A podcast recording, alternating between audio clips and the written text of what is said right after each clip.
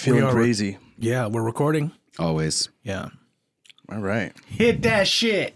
That's right. And with that, uh, hello, everybody. My name is Chibbi. My name is Rooster. And this is After Two Tequila Shots, the show where Time out. we. Can you hear the music? Yeah. I can't hear the music. You can't hear it? I can hear it. Oh, you can hear it? Okay, maybe it's just me. Got to start all over. It's all good. We recording? Take two. Oh, there we go. Yeah. there we go. All right. Hello. Welcome, everybody. My name is Chibbi. My name is Rooster. And this is After Two Tequila Shots, the podcast where we talk about current events after taking two tequila shots, unfiltered, uh, uncensored, unpredictable, but always distilled. Uh, let's go, people.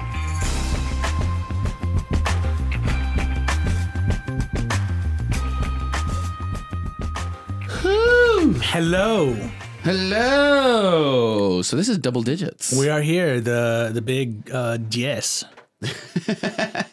Diez Grande. Uh huh. Number uh number I can I don't know it in German. Uh, me neither. Sorry, can't help. Sorry to our German fans out there. Uh, we got a special guest on the pod today. Hey, round of applause What's for the homie Chris, who is here in the building with us today on our third tequila shot. That's right. Awesome, man. Thanks for having me. Uh, well, my name's Chris. Um, I, you know, have known these guys for a long time. Uh, they're poets.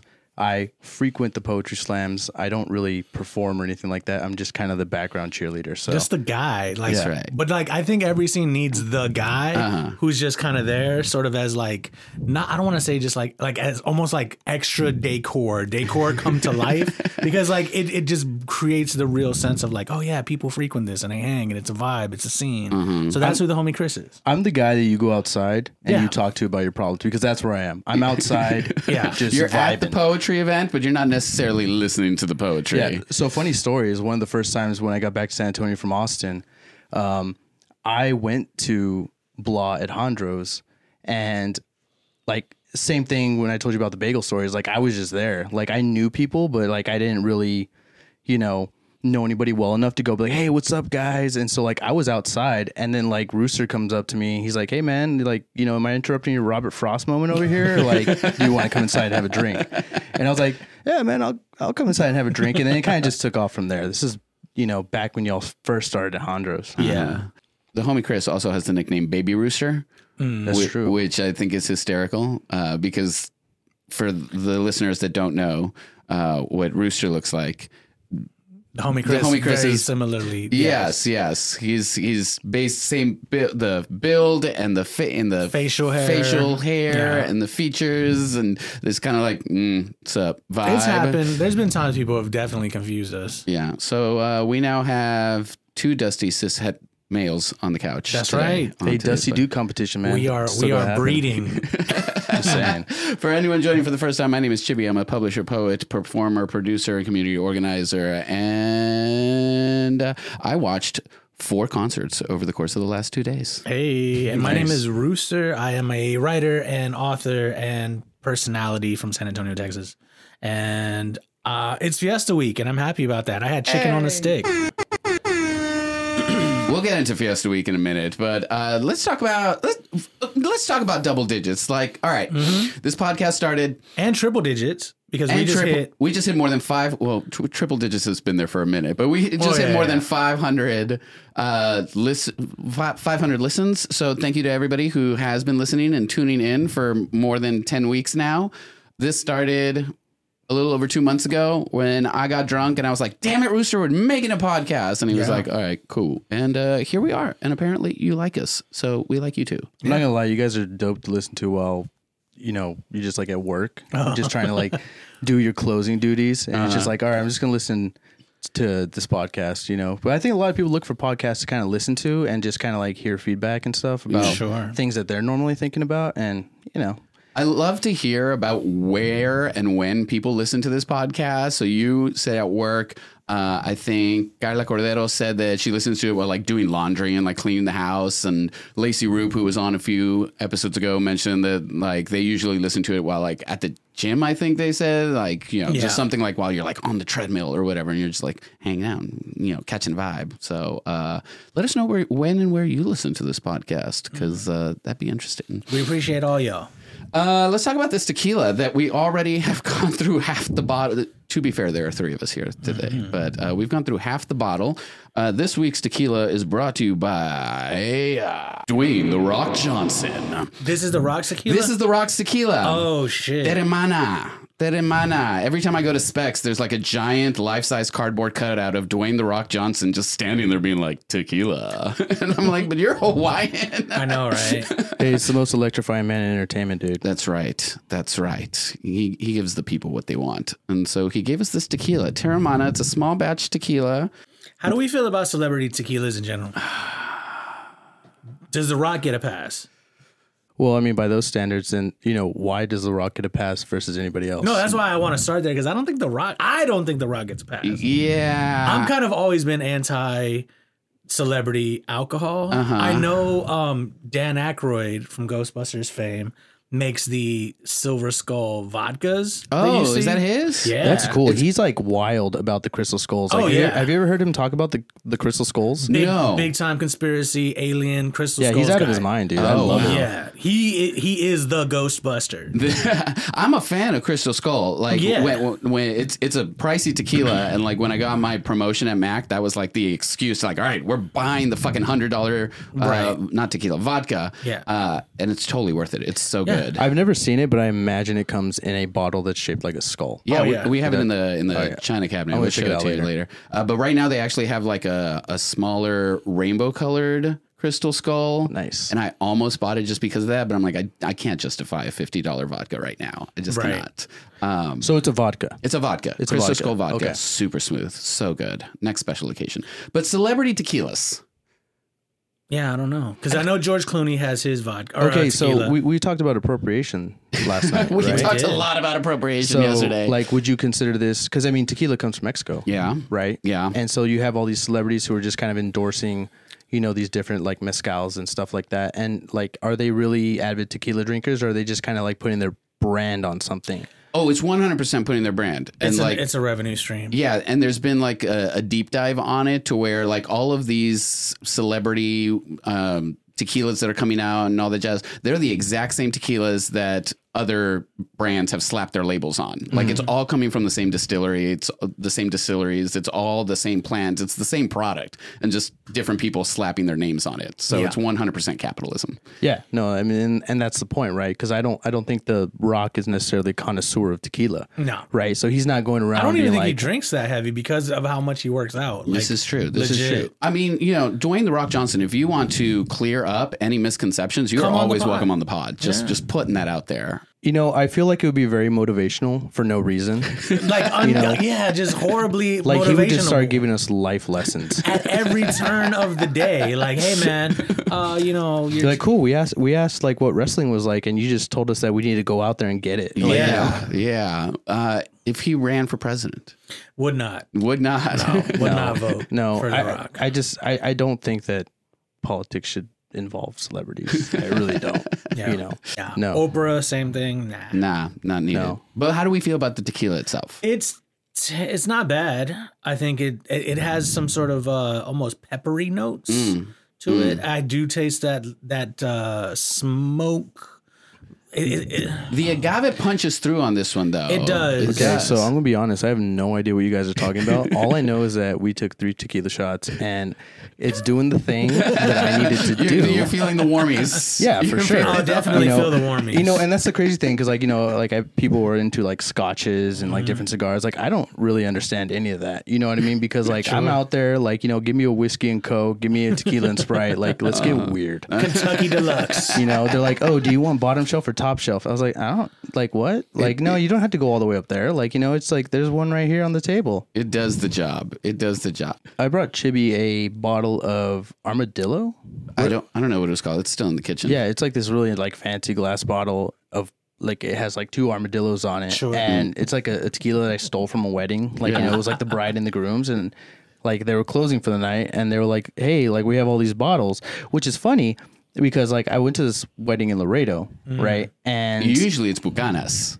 so so funny story is like you know uh, my uncle was helping my cousin, you know, set up for the wedding, and so like he was like I don't need to hire bartenders, I have workers. Because he works for the the the water plant, Okay.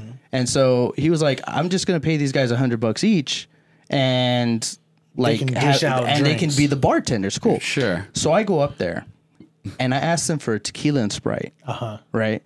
And the guy pulls out a red solo cup, fills it up to the top with tequila, and hands me a can of Sprite. Love it. Yes. And I was that. like, oh, it's that kind of night. I was like, Yes, you know it what? I'm not is. even mad because this is an open bar and let's get it. Yes, it is. Yeah, that tequila, it was good. It was fine. It, it was a little heavy. Um, it was unctuous. Yeah, it, it feels like a like I imagine people who smoke cigars heavy would Yeah. like drink like sip on that kind of tequila. Yeah, yeah, you know. yeah. And I still don't know the difference between shooting tequila and sipping it. Like I really don't. It's- You, you savor the flavor profile. Is what it Yeah. is. You know. Yeah, Well, because you don't really sip whiskey, do you? Not really. No. Yeah. no. The homie Chris takes it to the face. That's right. I mean- just like the rest of San Antonio. I'm just gonna streamline my bad decisions. Go. There we go. There we go. Well, it is Fiesta Week, so the rest of San Antonio is having tequila with us. So, Let's get into the news. major news recaps of the week.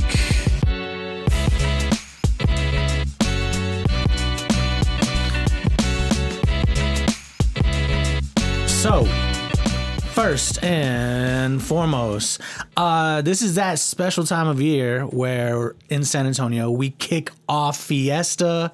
T- It's called Week. It's more like what twenty days. I don't know. it's It's, long. a. It's it's Here just, we go. so San Antonio is always in the top three of most intoxicated cities in the country. I think it's. One. I think it's number one as Yeah. drunk, drunkest city in the country usually, per capita. It's usually us battling some small town in New Jersey, and then uh, I, I, I just heard that we're on top. That's what I heard. yeah, I mean we, go drink, for we it. drink a lot. And uh, one of the largest reasons for this is because of the Fiesta celebration, which, for those who don't know, and, and I think this is always an, an interesting fact that kind of puts it into perspective for people, it's like three times the size of Mardi Gras for like 20 days. Yeah. Um, and Yeah. I checked it out. It was like Mardi Gras usually pulls in about a, like a million five of people. Uh, Fiesta is like about three, almost 4 Mm-hmm. And so just downtown is packed. There's all these other events. There's food everywhere. Mm-hmm. Parties, uh, ludicrous Themed events. Yes. Uh, NIOSA, which for the NIOSA stands for uh, Night in Old uh, San Antonio. Yes, night night in old San Antonio, and it's basically just an excuse to like get drunk and walk around like old historic buildings. Sure. Yeah. Downtown just everyone is wasted right now in the city. Yeah, there's an oyster bake, Mm-hmm. which I don't know what oysters have to do. Where are with we getting Fiesta. our oysters from? That's always we don't 'Cause, like, ask where- the we're question. not near the no, coast. no, we do not ask those questions. We don't want to know how the sausage is made. In this case, Yeah. uh, I've n- I've never been and never never had, but I assume the Gulf Coast. But I don't know what oysters have to do with f- Mexicans and Fiesta. I'm sure there's some kind of history there. Well, it- a lot of the history, from what I know, and if anyone knows more than I, please correct us, email us. But it's it, it started out as a fundraiser for St. Mary's College. Oh. And so that's why it's always there. Yeah. The And it's- oyster bake. The oyster bake. Okay. And so like, and that's not too far from where I live. So it's like you cannot, you just have to avoid that street Uh-huh. uh, all the like for this whole stretch like that weekend because Uh-huh. it's just packed full of people. They get a lot of famous hip hop artists, country artists, Tejano artists from like the early 2000s to perform.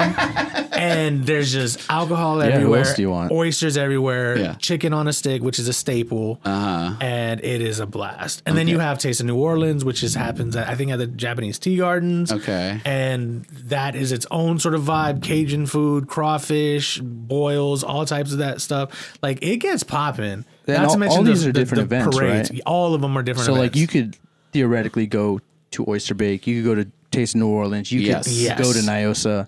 Because again, this happens over the course of what two to three weeks, Yes. something like that in April. I mean, it's Battle of Flowers, the River Parade, the, the the Fiesta Parade, which is a separate from the River Parade. You have the um, what's that historical spot downtown in Southtown? Um, King William's Fair. Uh huh. So that's its own parade. I know there's a fancy hat brunch, Yes. of some sorts, and then there are medals. Yes, the Fiesta the medals. medals. Oh, the medals. Oh, medals. the medals. So I used to work for a restaurant, and we used to do a catering event for um, WEBB Party Yeah. for Oh, Fiesta. well, uh, we stand the WEBB party. Yeah, yeah, yeah. So like I, I did it two years in a row, and essentially like you know they needed vendors, and we would go out there and like we would vend food, and you know it, WEBB party is you know drag queens, queer community, like you know it's just It's a this- fundraiser for the San Antonio AIDS Foundation. yeah, yeah. It's it's it's a big party, Yeah. you know, and it was probably some of the most fun I've ever had, you uh-huh. know. But like that's the only fiesta I've ever really experienced, you know, because like you know as someone as introverted as me, you know, going downtown, finding the crowds and stuff Finding like that. parking, being in amongst the crowds. You, You're Yeah. absolutely. I, I I actually forgot that the WEBB party was part of like the Fiesta mm-hmm. events, mm-hmm. and like I've when I worked at Mac, we would usually body paint models for the WEBB party, and so they'd give us like complimentary tickets to go, or like one time we actually set up a booth there and we're doing like touch ups or whatever. So. uh similarly to you that's i think the only event i've ever been at because like i don't do fiesta unless i'm being paid to be at fiesta Yes. all the fiesta events that i've done has been because somebody contracted me to go do something there Yeah. otherwise i want nothing to do with that I think that's normal. A lot of the locals, it, it depends because there's some locals who this is like our Super Bowl. So Yes. you go to as many of the events, you collect the medals, you party out. And the other thing is, this is also a really interesting time for the city because most jobs understand. Like you're not really gonna be working like to peak performance for this stretch because everyone's to be drunk for three weeks hungover, drunk, on drugs potentially. Um, so uh, so I agree because like I uh, shout out to Eddie Vega. He being an alumni of St. Mary's for years, he would be like, "Hey, do you want to help volunteer and get into Oyster Bake for free?" So I would go and I, and we would work the Tejano stage, and really all my job was was making sure that a cooler that had beers for the acts had ice. Okay, and so I would just sit there and then you just go venture off. So similarly, like I don't like paying for uh, Fiesta events because some of them can be pricey. Uh huh. same thing with driving. Never drive. That's tip number one. Always, Always take, take an Via. Uber. Take a Via. Take an Uber. yes Uh, don't wear chanclas because you will walk in someone's something something is or nasty. out. Yeah, it's bad. Um, but other than that, I mean, it's a great time. I mean, how do you all feel about San Antonio's no refusal for like drunk drivers? You know, because that's the reason why you would take Via and Uber because you know they like the cops are out. yeah You know? Yeah. Wait, what, what's no refusal sorry So no refusal is um, essentially like if you get pulled over, like you have to take the breathalyzer, right? Because they they know what's going on in the city, and like that's what you're gonna do. Like they're gonna see if you're. I'm not drunk. mad at that because it's like it's Fiesta week. Yeah. you can't just be like, I know my rights, officer. Not gonna blow into that, even though you've been you, you just swerve like through six lanes of traffic. Yeah. Um, I, I mean, and like we said, just take the Uber. Take the Just Uber. take the Uber. T- take the Via. You know, do do do do something where you don't have to get behind the wheel because you know you're going to be drinking, and so Mm-hmm. just just do it. Another tip: if you have the introverted friend, such as the homie Chris, all day. have them drop you off, but promise like, hey, bro, I'm gonna get you a sausage on a stick, chicken on a stick, get you some medals, and blah blah blah blah. And they're usually cool with that. Like, pick us up in thirty, you know, three hours. You're good. The medals thing is bonkers to me because, like, I, I have one medal because Mm-hmm. Mac had a medal one year because we were raising money for the San Antonio AIDS Foundation, so I got one. That's it. Uh, It's like Pokemon. That's all it is. dude. Yeah, people walking around with these vests that I'm like, that must weigh like 200 pounds because you've got medals upon medals on this thing. That's why every business knows like it is the fundraiser to do. If you can, there there's the metal business Uh-huh. here in San Antonio where no matter what you do, Uh-huh. I mean, I know like individuals who are their own like independent contractors, artists, and whatever. Yeah. They make their own medals, Yeah. just because they sell. As soon as someone's grandmother or aunt realizes, hey, I can buy medals from you, they're buying them. so I, I, like I- I knew a- I knew a uh, one time when I went to the WEBB party, there was a lady who was giving out medals, and it was just her cat. Yeah, Like you can make medals for She didn't Out have of business. anything, out of anything, no business. None of this She makes had sense. nothing. It was just a medal of her cat, and she was just giving them out. I, Mm-hmm. I, I used to have that medal. I don't know what happened to all my medals. I've moved so much, I never get the medals. but like 'cause it was just- literally just a medal of her cat, and she just like loved her cat so much that she made a medal, and she was like, "Here, everybody, here's my cat." Mm. I forgot what the cat's name was, but it was on the medal. for for people that don't know what we're talking about when we say medals, it is literally you know those things that like you pin onto like your lapel that comes like with a little a little ribbon thing, a and then and then yeah, uh, a solid enamel metal thing. Yeah, that. So then here's my hot take. Just because we talked about it on the pod a few weeks ago, Fiesta to San Antonio is what the Washington birthday celebration is to Oh my God. Laredo. times like thirty. I, I Well, just yeah, want to let everyone because- know that I, I am from Laredo, and I know exactly what Chibbi is talking about. Yeah, no. Well, so do the listeners if they listen to this pod because we talked about it at Yeah, you length did with Paul. At length, uh, Yeah, but yeah, Paul didn't times thirty. it. Yeah. times thirty because like the city is thirty times bigger than Laredo. sure, sure. Uh, but yeah, that's that's what this is. It's just Yeah, yeah. a wild and completely confusing because Mm-hmm. when you look at everything that goes on, none of this makes sense. at all. I mean, well, because like then you have some of it is tied to historical actual events because it is in some ways tied to the Alamo, and then you have what's called like the Battle of Flowers, which if you read the story on that, it's actually kind of nice. It was basically some women during the uh, I forget which battle it was was tired of the violence, so they come out and they throw flowers instead of bullets, and it's like this whole beautiful thing. And so th- it is tied to sort of some of the cultural history of the city, but it has since like blos- blossomed or you can say just gotten completely out of hand Uh-huh. where it, it used to be like a maybe three to four day celebration kids get off of school for fiesta friday and now it's gotten to this point where it's like 20 days mm-hmm. of just every business even local businesses that have nothing to do with fiesta they maybe make some sort of fiesta Yeah. event the clubs go fiesta It's just this huge thing. Yeah. that everyone's involved in. Hey man, now. run with it. You know, run Yeah. with it. And that's how we keep uh, uh, that uh, most intoxicated city title. That's So, so on how many? top. For the listeners that don't live in San Antonio, which might be like three of y'all, Shout out to Carla Cordero. $340 million is the economic impact that Fiesta generates for San Antonio. 2.5 million people is how many people attended. $60,000 is the average cost average cost in dollars for the Fiesta Queen of Courts dress after late that's ridiculous. 32,000 is the number of chicken on a sticks Hell eaten yeah. by Fiesta goers. 25,000 is the number of tortillas eaten by Fiesta goers. 17,000 pounds of beef, 15,000 oysters eaten. It's ridiculous. It's huge. It is a behemoth. You know, I have a, I have a patient who's from out of state who comes every year for Fiesta. Goddamn right. He comes every single year Mm. for Fiesta, um, and like I think it's cool. He like it for him. It's like the best time of the year for him. Mhm. You know, so I'm here for it. Speaking of behemoths that uh, have gotten out of control and Good people segue. go to for everything, Seasonal. Coachella. Yeah. Coachella happened this past Coachella. week. Have either of you all ever been to Coachella? I have never I've never been a fan of music like uh festivals. Not a fan of music festivals. No, but it's also because so similar to the homie Chris, like I'm I'm more of an introvert, but also I do very poorly in large group settings. oh yeah, Like, and, and I, it took a long time to realize this. And this was kind of why, like, in my early 20s, I drank because you realize you're like, why do I have to? It's just how I can get acclimated to like large, crowded people, loud spaces, and stuff like that. My, my, I get very overstimulated very quickly. Um, so like music festivals have always generally been out for me. I do, res- I think they're great. I think it's awesome. Um, how they've blossomed, but I do think that there's this weird sort of commercialism aspect of it where now it's like really really expensive. And i think this goes back to the 90s with like the bringing back of woodstock.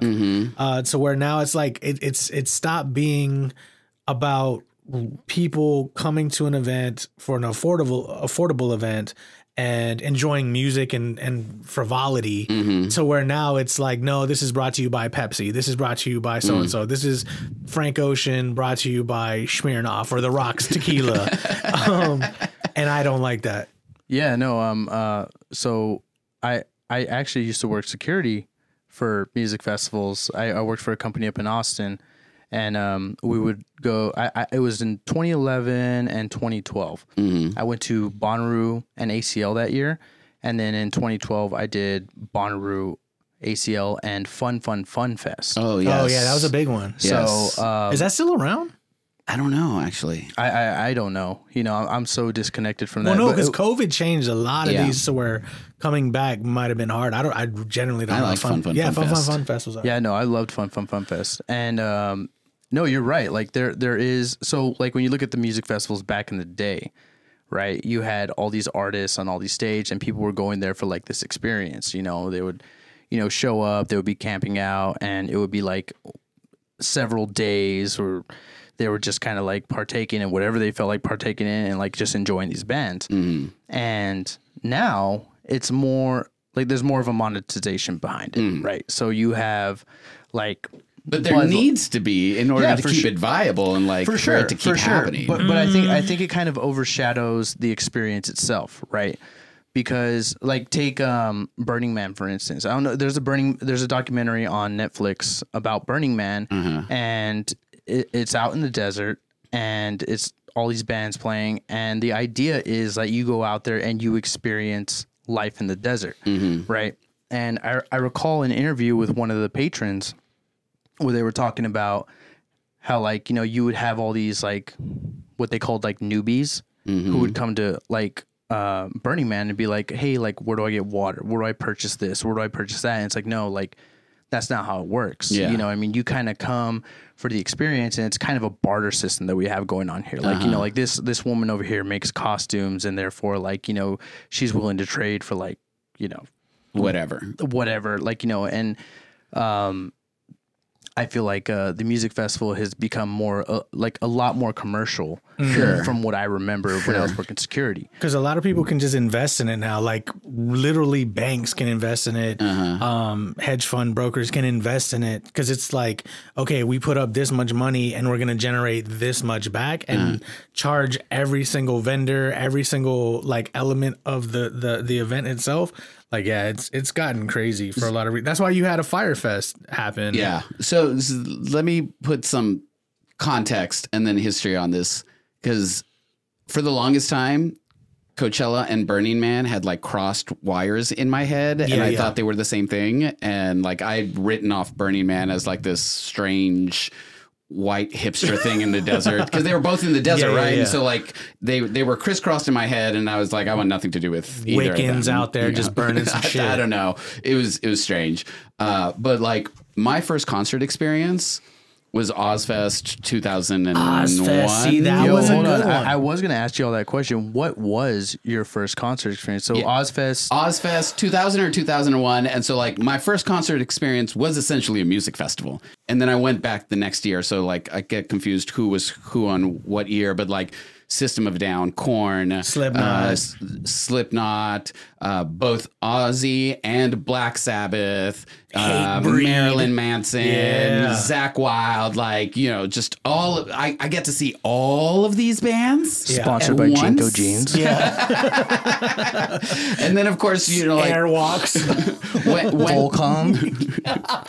Hell yeah, that was a vibe. Some bro. Etnies booth there, That's probably. right, early 2000s. But see, like uh, Ozzfest to me never felt like a music festival because it it was like It was a one day thing. it was a monster tour. yeah, you yeah, had yeah. like and it in went Smoke. everywhere versus Everywhere. versus you having to go to it. Yeah, yeah, yeah. And similarly, like I went to many of Van, uh, Van's Warp Tour, Sure, you know, yeah. because again, it was like I got to see all of these. Yeah. And then living here in Austin, I went to ACL in 2008. And you remember how ACL used to be because it was awesome. I remember I went to ACL just randomly because I had a friend of mine who was from Austin in college and was like, "No, Austin City." I did, I had never heard of it, so I was like, "Yeah, fuck it, let's go." And back then, that was when you did not need uh like passes as much as you need now because a lot of the bars had their own ACL events. Yeah, yeah, yeah, they And I remember being just in some upstairs bar for like a bar that's not even around anymore called the Ivory Cat, and like Fall Out Boy just played Mm. Yeah. before they yeah, were no, that, Fallout was, that was a thing. Like you know, Yeah. like the artists would go and like play the events at ACL, whatever stage that they were set for, and then like And they would go go, do- down to Sixth Street or they would go down where whatever venue. Same thing Yeah. used to happen with And South by play. Southwest, Yeah. uh, where you could just catch a whole bunch of free shows. Uh,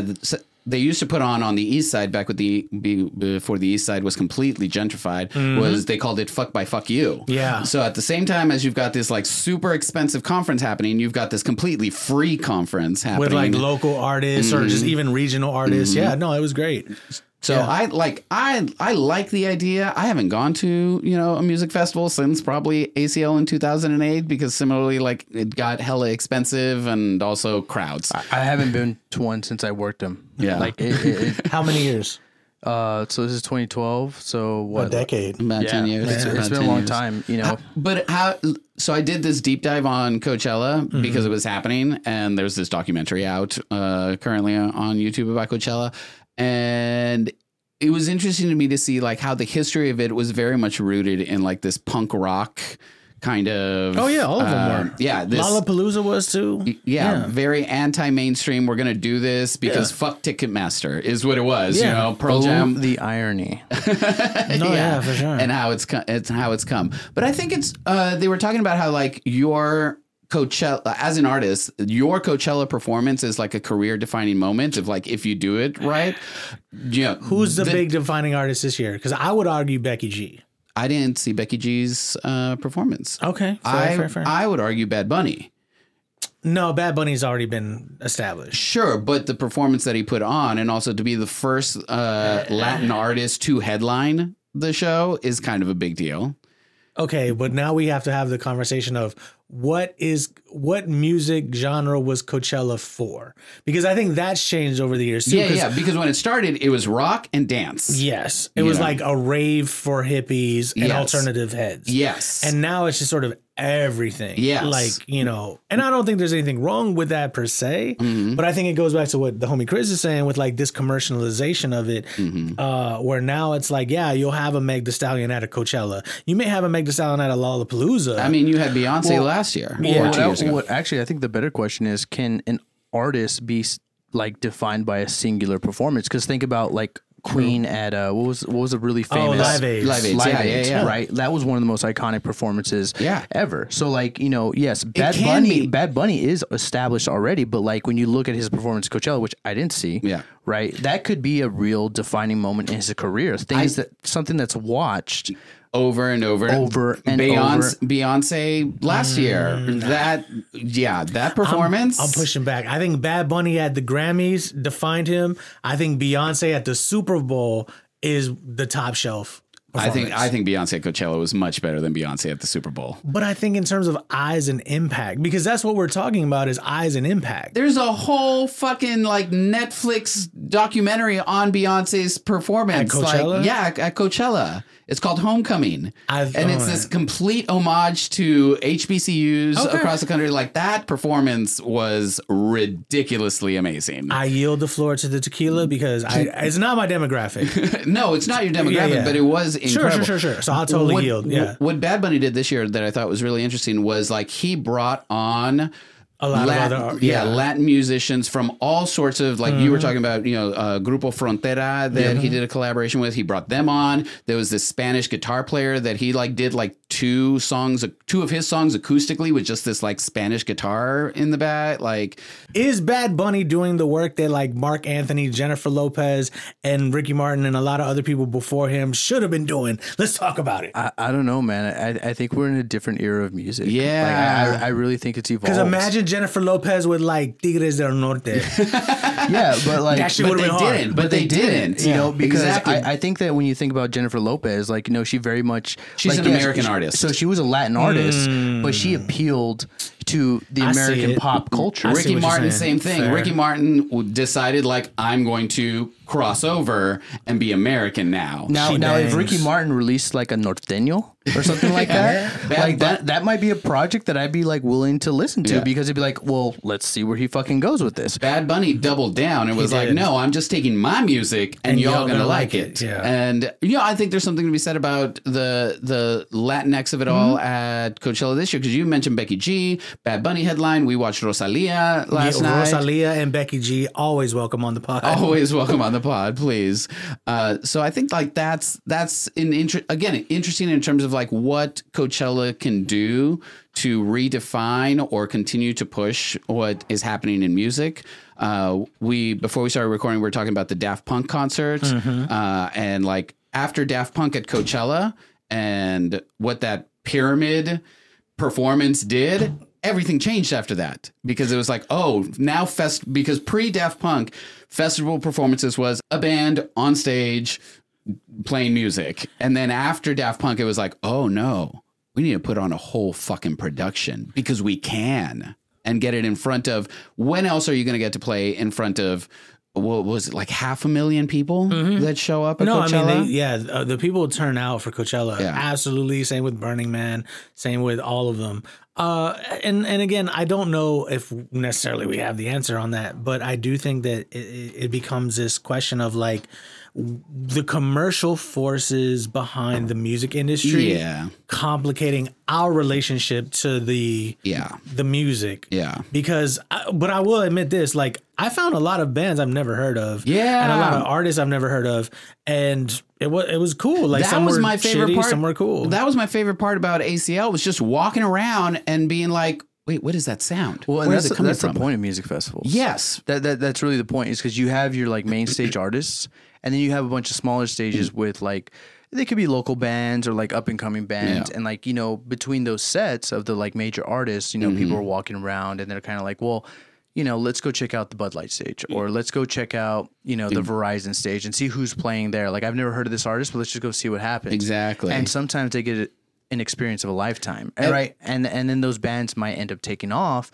and it's like, yeah, I remember seeing them back when they were playing, you know, on a twenty person stage. yeah, that happened at at ACL in 2008, where I discovered it was called Backdoor Slam, which sounds like a euphemism for gay sex. Uh, but they were this Irish blues band. I was just walking down and I was like, what is that? What is that? Where's that coming from? Went, saw them, found them at the mer- tent, had them, bought a CD and signed it. Like that's the the beautiful thing about it. And Ebony Stewart, the Gully Princess, shout out to Ebony, friend of the pod, always welcome, uh, used to say this about poetry festivals that you come for your favorites, you leave with new ones yeah, right? And the the the headliners bring people in, but then it's the discovery that happens as you're walking around the grounds and just you know like killing time in between. And Speaking of discoveries, when in 2012, when I was a roamer at Bonnaroo, I was walking around the festival. It was nice. what is a roamer? Wait, So a ro- so you have like the secu- the the security guards. We're not really security guards. We're more like safety staff, right? Because you're we don't for safety and wellness. we don't we don't want to feel like we're policing the event. Yeah. Right. Like I'm a huge advocate for not feeling like we're policing these events. It's all about safety and keeping people and safe. And because there's some people who just might be dehydrated or some shit. Yeah, yeah, for yeah. sure. And you got to be step in. or having sure. a really bad it's not trip. just yeah, And you're yeah. so it's not always just like oh, there's activity that maybe. So, yeah. so Yeah. funny story is like you know we were at Fun Fun Fun Fest, you know, or I was at Fun Fun Fun Fest, and I was working um, one of the gates, and these guys are uh, coming up. It was nighttime, you know, so they were coming for the nighttime show, and one of their friends was like, you know, very, you know, not erratic, but like you know, he was like inebriated. not inebriated, but like he was- he was very like you know they they they're trying to get him to come into the gate, but he was like flocking around and like Okay. you know we, they, they were like hey man like you just gotta come, and so um he ends up like going on the floor and like doing like bicycle kicks and he's doing all this stuff and and so like I go over and like you know we're safety staff right you know so we want to make sure everyone's being safe and we're like hey man like You good? what's going on? Like you're like, oh no, he's just really drunk, right? I've been around the block a few times. This guy wasn't drunk. no, this one's on bath salts. Yeah. So I was like, no, no, no, no. Look, hey man, like, like just, just tell us what he's on, yeah. you know, and We're like we'll, we'll we'll take it from here, uh, or uh, we'll see where we go, you know, because a lot of people see like the safety staff and the security, and they think that like you know, oh shit, like if I'm not careful, I'm gonna get in trouble. That's not what it's about. Mm-hmm. Yeah. I, I, I can I can tell you right now, it's not what it's about. They Like, are not police. that is No. not what they are there for, despite what people might think. So, you know, it turns out that this this kid was on, you know, about three hits of LSD. Yes. Good right? man. And Good they wanted to go see I forgot what band they wanted to go see. But like they were like, we're just trying to make this band, like, you know, and, and they were trying to like, you know, cover their tracks. Uh-huh. They were trying to cover the tracks, like, oh no, like, you know, it's because like you know, I was like, no, dude, don't worry about it. It's fine. Leave him here. Y'all enjoy. I was like, y'all go into the festival, go see your show. I will. Guarantee you he'll still be here when you get yeah, back. yeah, yeah. I'm here for his safety. And so like I'm there at the gate with some of my coworkers, and we're literally just babysitting this guy, and he's just having the time of his life. Sure. He didn't need to go to the show. Yes. He didn't need to go to the show. like, he, he was fun, rearranging fun stars. fest." You know, he was doing whatever he wanted to do. You know, and he was nice. Like, you know, it was nice. It was like having a pet human for, for like a little bit. You know, we fed him a little bit. You know, Right. You pet him. yeah, like we know. made him feel safe. Yeah. you know, him and his friends yeah. came back, and they were probably the most grateful.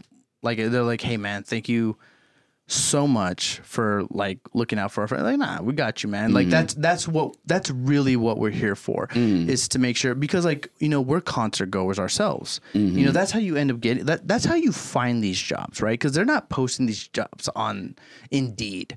You know what I mean? like that's how you find these jobs. You hear Way through to the bring up Indeed. you you hear through the grapevine that like, hey yo, the the security company's hiring, Yeah. like you know, come out and like they they give you Yeah, a yeah. whole.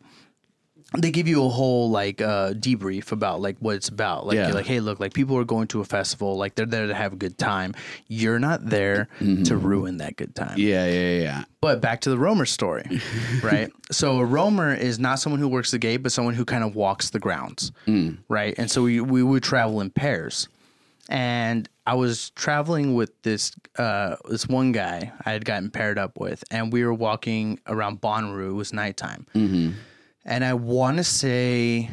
I don't know if it was Jack Johnson or the Red Hot Chili Peppers that was performing main stage. So it was like Both welcome on the pod. yeah, Always. everybody was over there, right? And so we were walking around. There wasn't a lot of people on like the fairgrounds, and there's a little mini stage, right? Mm-hmm. And there's these two dudes just playing techno music, and I look over there. They got the helmets. They uh-huh. got, and I was like, that looks a lot like Daft Punk.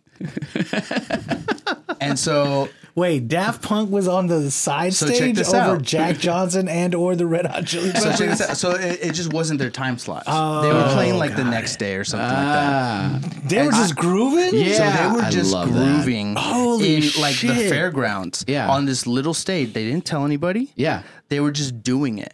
Right. And like people were just walking by them thinking it was just like ambient music. Right. It's like, oh, cool. Like, you know, the fairgrounds are playing Daft yeah. Punk like while we're walking around. Yeah. And so like we stop and we start looking and I look at my my, my roamer partner. I'm like, that's Daft Punk. you know? Like and so they, they That keep sounds playing. like uh, you know, one more time playing right now. Like, no, no. Uh, and so eventually people start to catch on, right? Ah. And the crowd starts coming. Uh huh. And that's when they cut it. Oh yeah, because you They can't you it. can't hurt Jack and they, show. fucking bounce. Uh-huh. To this day, I'm not 100% sure that that was actually Daft Punk. but I'm almost like 99% certain that it was. Yeah. Right? And but like that's the festival experience, right? Yeah. Yeah. You know that that that's what you get when you actually go to these festivals because the musicians, just like the patrons, a lot of the times because they're doing multiple shows a night, are staying there, mm-hmm. right? Whether it be in their bus or on the campgrounds, like Yeah. whatever. You know, they're staying there. And they also want to have a good time. They want to have a good time. And you know, and, and like I get that. You know, to do like a little cameo in the fucking, you know, fairgrounds and to see who even fucking notices that you're actually play like something that they would see you on main stage for. Yeah. You know, you're just kind of like doing in the courtyard. yeah. because that's where like I think it begins for a lot of these artists. You know what I mean? Like I'm a wax sentimental for a minute, but like yeah, a lot of them they start off in the small clubs and the small Mm-hmm. bars and the small whatever.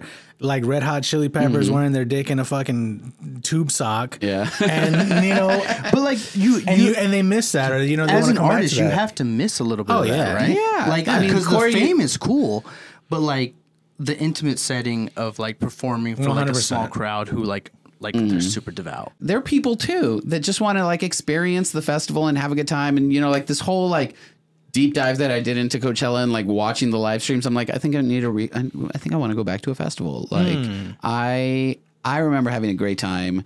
And my concert experiences started with you know a music festival of sorts and I've been to many and uh, I always had a good time and however I'm No, also like can, can I just say this? Like your sound setup and we watched the Muse concert last night was absolutely phenomenal. Like, Oh I, yeah, no. Shout out to Chibbi's so it- sound it, didn't, system. it didn't used to be that way. No, for right? sure. It didn't used to be that they would live stream No, these like no. like huge performances. Because like at Coachella, Yeah. like we watched uh, what was her name?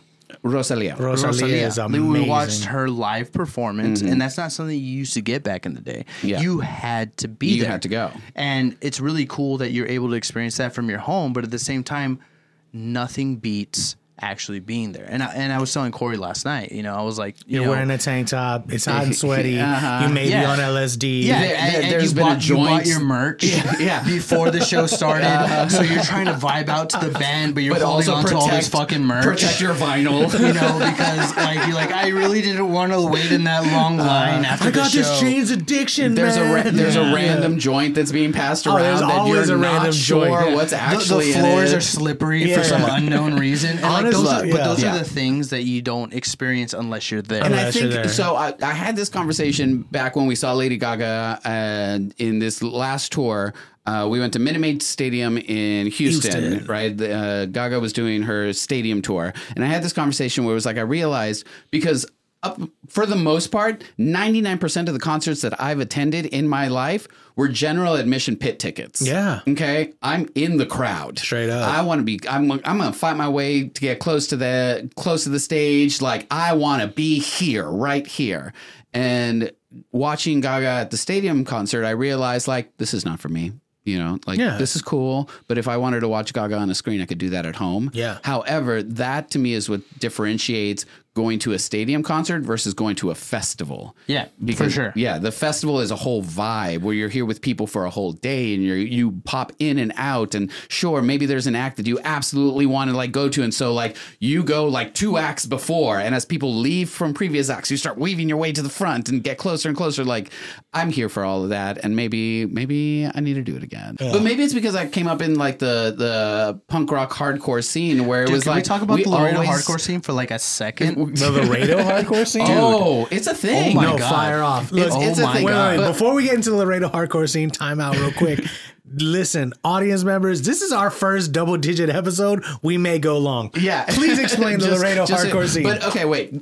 To finish that sentence, because I grew up in the punk rock hardcore scene, where it's like, yeah, people are moshing, it's wild, it's raucous, but if somebody falls down, you pick, them, pick 'em up. up. Yeah, yeah, You no. know? So like, I've and never I think had that that's a common misconception with metal shows. But l- let's go on this Laredo hardcore scene tangent for a second. I love it. I, I actually, you know, so uh, Shout out to Sa- to to to um uh House Sal- Landing? Sal's. No, Sal's. Sal's Pizza. Sal- Sal's Pizza Shout out to What? Sal's Pizza. So Sal's Pizza is that where it all started? Educate Yeah. me, please. So so that's what I remember. I don't know if there was like venues before that, but like Sal's Pizza is what I remember. if there were venues before that, they didn't matter because Sal's, Sal's, Pizza, Pizza always welcome on the pod. Sal's Pizza put Laredo hardcore on the map, and anybody that grew like was in the Texas hardcore scene around the early 2000s knows Sal's Pizza. and he was just some Mexicano, Sure. like Yeah. chilling, selling pizza, and it was The like, front- "Hey, can the- we have these shows at your venue?" And he said, the, "Fuck the front see? half of the building Yeah. was a pizzeria, Pizzeria. and billiards, and the back half was a stage and an uh-huh. open room.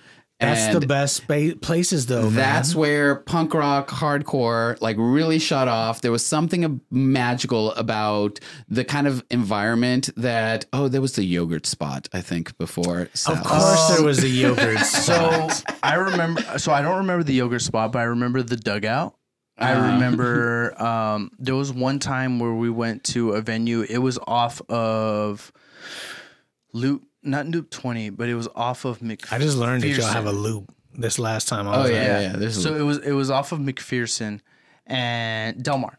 Delmar. It was McPherson and Delmar. There was one time where they let us, pl- uh, not let us, but like they let the musicians play a hardcore show, and it was on the second floor, and there was a restaurant under the floor, and so like you have all these like kids circle pitting. You know, it was like uh flawless victory Yes. halftime. Uh, i don't know if dead albatross is a thing yet but like there was a band called our guitars go jun jun five families. Like you know it was just like all these bands playing and they like literally came up from downstairs and they were like enough.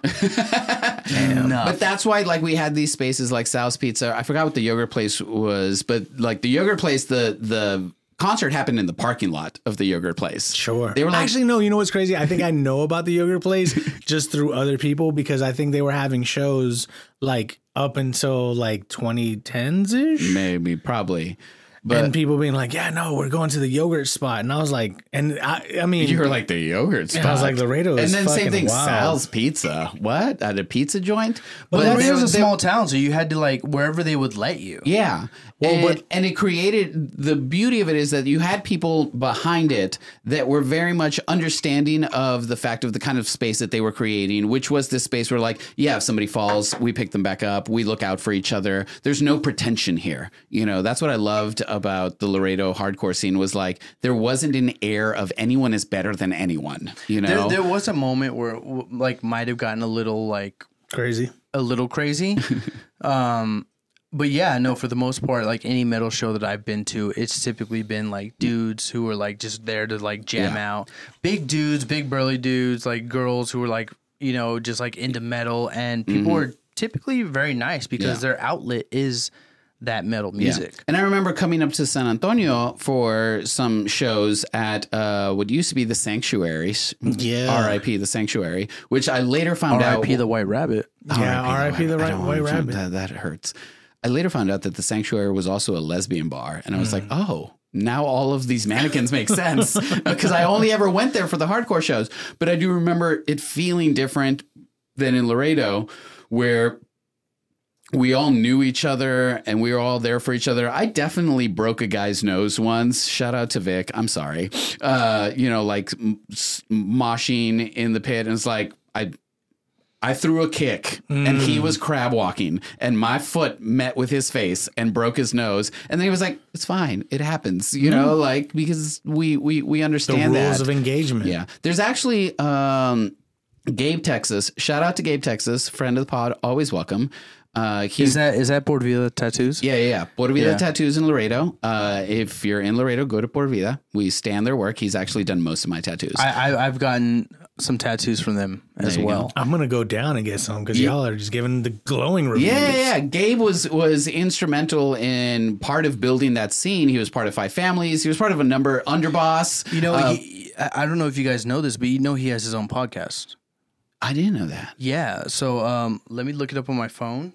We'll figure it out and we'll shout it out in a second. Yeah, I don't have. Uh, he's actually doing uh, some work to try and create like a, a documentary of sorts about like the Laredo hardcore scene of the yeah. 2000s. So he has a whole podcast episode about the Laredo hardcore scene, about how it started in Laredo. yeah, Um, and it, it's a really interesting podcast because I think he has one of the guitarists. I don't know if it's from his band or from another band, and they talk about like how you know before they started getting venues in Laredo, they they originally started playing in Mexico. That's that's where because Mexico had a hardcore punk scene, like underground scene. Oh, Monterrey? Yeah. Monterrey went Hardcore, yeah. hard in the hardcore punk rock era. Uh, I don't know how, to, how we're going to segue. Before we segue, Yeah. I do want to say take a quick moment, only because I think we touched on something important. Whether it's festival culture, whether it's local culture, it's like there there used to be something that that did exist, and sometimes still does exist, even in the smallest of small towns.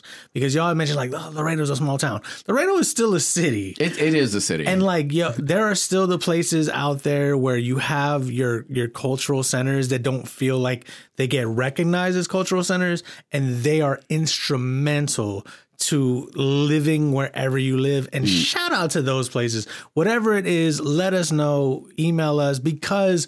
Like, god damn it, whether it's White Rabbit, whether it's the Laredo hardcore scene, what I, Yeah, I, South I mean. South by Southwest before it became a thing. Like these were all just places where people wanted to jam, or pl- places where like you could, Laredo hardcore. This is how we do. yeah, like good friends, good times. I remember, I remember Clean Texas's rap scene from like the 2000s, bro. Like, so, and it, but like at the same time, it was like these were movements and these were cultural movements and these were movements that are worthy- Laredo Border Slam 13 years ago. Hell you know, yeah. it's like it's one of those things where like if if you build it, they will come, and that was that was the impetus behind Coachella. Mm-hmm. Also, if you build it, will they come? No, I mean And- that's and kind of the they did. impetus of this podcast. Like we talk to however many listeners we have, and we appreciate all y'all. But like, we do it for the for the for the the the reels, not the clout. Yeah, and we appreciate you sticking around uh, as we're you know nearing the hour of recording, and we haven't even moved past point two. That, our I second blame point. The Rock. I blame. I blame The Rock. Dwayne. Okay, It's definitely the Rock's fault. Uh, so speaking of places where you spend a lot of money, uh, Fox News just recently settled a lawsuit brought against them by Dominion Voting and was uh ordered to pay seventy eight. No, this is the seven hundred and eighty-seven million dollars. Five hundred thousand dollars. Uh, the news agency was being sued for defamation by spreading lies and conspiracies about the 2020 presidential elections. That is an expensive ass lie. I'm here for it. I'm here for it. I'm shouting it out. Um, so a lot has already been covered on this. I guess the question is: is the cult of Fox? How much money they've had to spend on this? They're barely reporting on it themselves. No, obviously. they're not. They're yeah, they are not. I, I've seen one person from Fox report on this. So I guess my thing is this is is the cult of Fox the cult of misinformation. Um, does any of this get changed because of the results of this? I think I I I think more than half a billion dollars is a huge fucking apology. Because they did have to say this is how much usually in these settlements, you know, like the amount that is paid isn't necessarily public knowledge. And that was part of what Dominion like fought for, being like, no, you have to tell mm. everyone how much you paid for this settlement. Mm-hmm. And that even if they didn't say, I'm sorry we lied, that is I'm saying, I'm sorry we lied. How does it? I, I just want to say something real quick. What? And I say this all the time at work because most of my patients they listen to Fox News. watch Fox News. Yeah.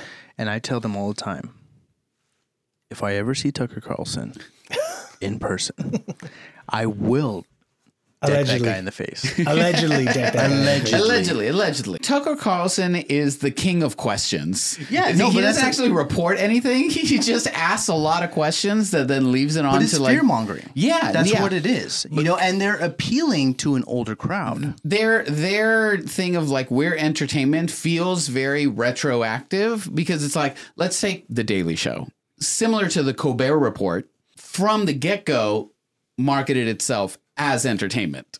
You know, For sure. versus what it sounds like Fox is doing is like, oh no, we were entertainment the whole time. Or but no, they weren't. No, they, No, and that's the thing is like you know, and that's why I tell people like, I like if I ever see Tucker Carlson, I'll punch him in the face. I wouldn't actually do that, but like that's the sentiment that I portray because he knows exactly what he's doing. One hundred percent, He knows exactly what he's doing, And you I'm a little sad that this this didn't go to trial. Like I wanted to see Tucker Carlson on the stand. You know, I want to see that motherfucker sweat because these were straight up lies that were happening.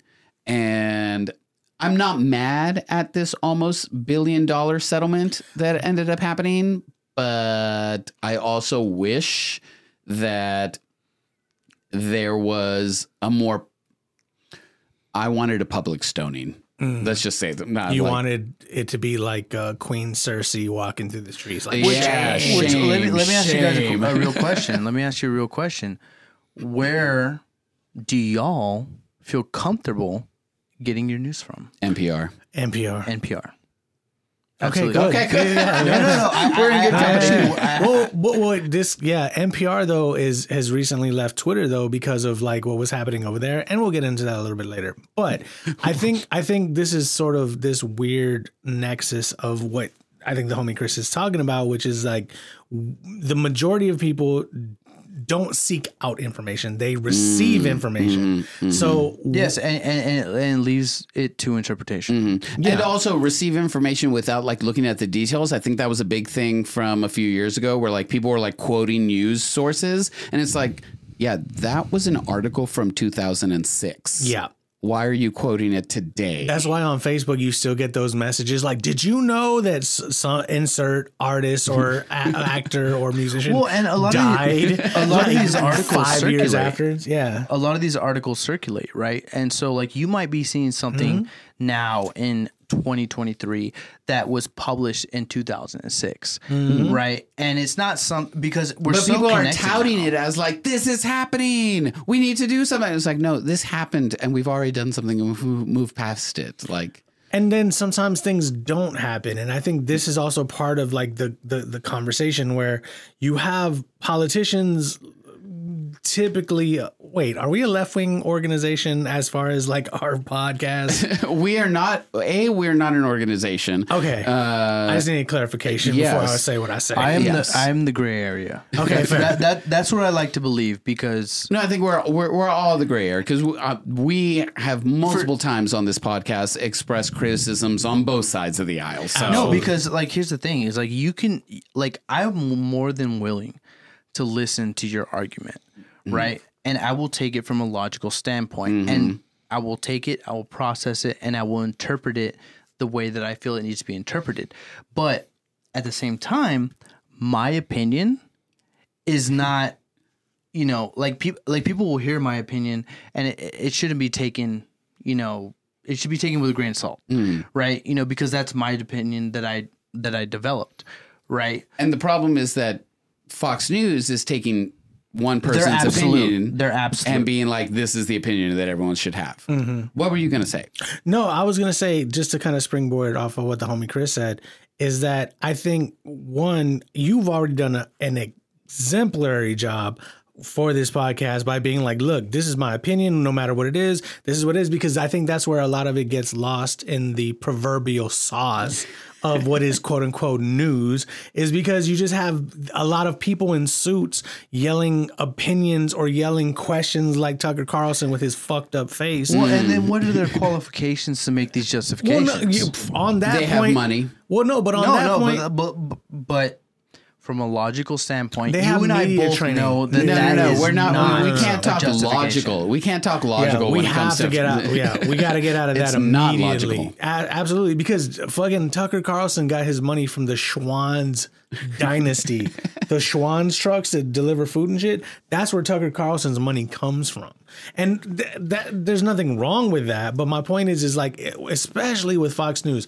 what bothers me more to no end is this whole conversation about the elites who are trying to whatever uh, turn your life into communism or turn it into this giant LGBTQ indoctrination or this you know blah blah. They just fight culture war after culture war after culture war and nothing gets done. And like you were saying, it's like you have average people who are either older and no longer able to engage in like regular everyday life with mm. with a diverse community or people who are just too busy working to put food on the fucking table mm-hmm. to really like absorb what is happening beyond themselves that they that they receive this information and then it just kind of pollutes everything that people think. This was honestly, I think it took me a while to like get on board with it, but this was my favorite thing about the Colbert Report. Oh yeah. Was that it looked at Tucker Tucker Carlson and said, "This is bullshit,"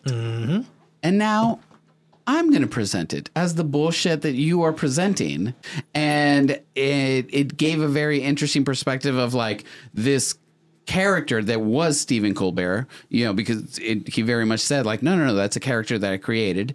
Um, being like, oh, yeah, right wing news reporters are all actors. Mm-hmm. It's all act like Tucker Carlson behind the scenes. like they don't even have a bias it's not about bias they are playing a character Yeah, they're playing a character. They're using it for views. They're using it for you know like whatever political movements they're pushing. But behind the scenes, don't actually stand for like what it is that they're saying and have openly said, "Yeah, that was a lie."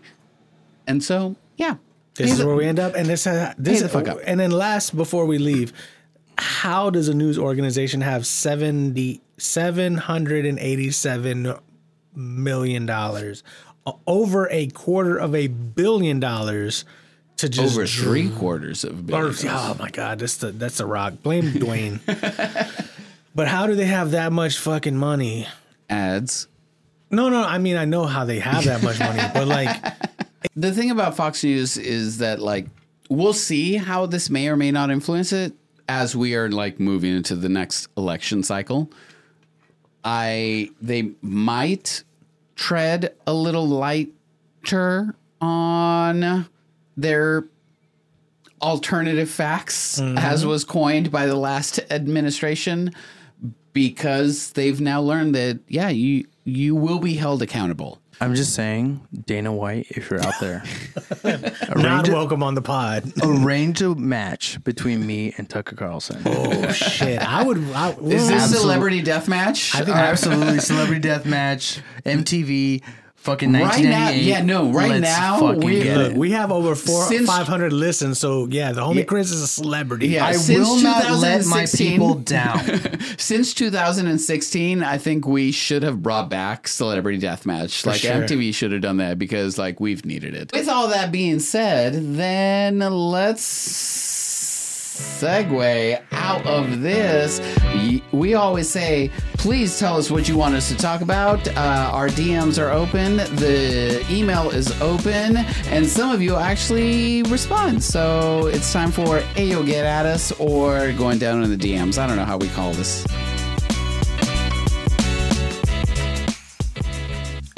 So this was posted uh, in my DMs from uh, the homie Pinto. Shout out to Pinto and Jr. Uh, Always welcome on the pod. Always. Um. So They'll be on the pod. Oh yeah, one hundred percent. So recently, Elon Musk was launching his latest rocket called Space SpaceX. Yes, giant dildo. Question: Are all his rockets named SpaceX? they might be. I think the program is called SpaceX. Okay, the I don't, program is I don't know SpaceX. what the actual rocket is Gotcha. called. The rocket is called Dildo 3000. and far as I'm SpaceX exploded uh, What? shortly after takeoff. Yeah, it was an unmanned crew, so luckily no one was hurt. But uh, he was launching. So this is what I've gathered. Elon is trying to launch these rockets that are much larger than than your average rocket because it's all about space exploration. So these are not just rockets that go into because space. Elon wants to be known that his rocket is larger than the average Oh, rocket. and so that they could carry things to potentially colonize Mars, colonize the moon. Yes, because we're Things like killing this planet. Yeah. So uh, it exploded shortly after takeoff, and I think this is a good time to ask the question: Does Elon ruin everything? I mean, you recently posted on Twitter that you were leaving I'm- Twitter. I'm, about to leave Twitter. Like it's it's happening. I'm not on Twitter, no, It's bad. It is so bad. um, but like Elon, in my experience, is a. I'm I'm pretty sure he's just a metronome. You know, I'm not sure he's actually a person. Like if someone told me like, "Hey, we we created androids back in 2012 and Elon is actually our most successful android." I'd be like, "Yeah, cool." like I makes get that.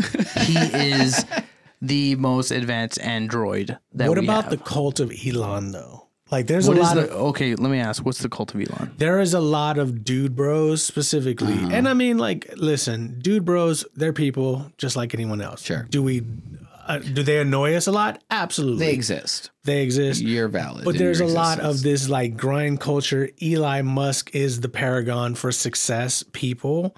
And I don't understand it because at every turn, Elon is always portrayed as like the wunderkind boy mm-hmm. genius who just sees the fourth and fifth and sixth dimension of things, but at the same time ruins everything he touches. Like he's not that dude. He's literally a capitalist who just puts his money behind something, takes the patent, says I invented it, and then runs amok, and everyone thinks he's a genius. So I recently heard a uh, a news report that had somebody that's been you know following Elon for for a while and like documenting and all that jazz. And basically, they said Elon just gets bored. He gets bored and he thrives in chaos. And so he decides, like, what's the most chaotic thing that I could do? Let's buy Twitter. What do I know about social media platforms? Nothing, but that's going to thrill me. And so thrives in creating chaos. And out of the chaos, maybe something good happens, or maybe a giant spaceship explodes. Hmm. You know, so I don't I, I don't know if there's necessarily any genius behind it, but he has he has the the power and the money to just create chaos for the sake of his own amusement. And he has a weird head. His head is. I mean, that's a that's a statement.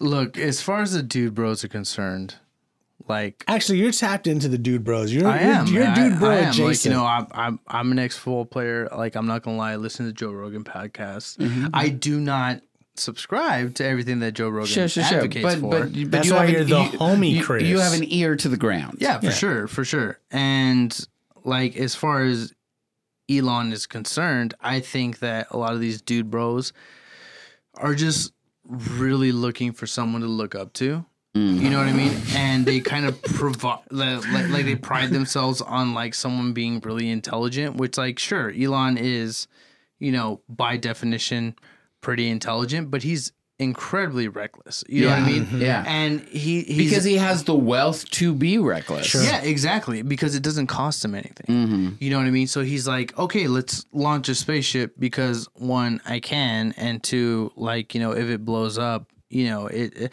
it's the same concept as like you know, like should I go get food or should I order Uber Eats? Like I, I can really just order Uber Eats. It's gonna cost me like an X amount of money, but like you know, it's not gonna kill me in the end. But like logically, I should really just go and get the food and like make it. Mm-hmm. You know what I mean?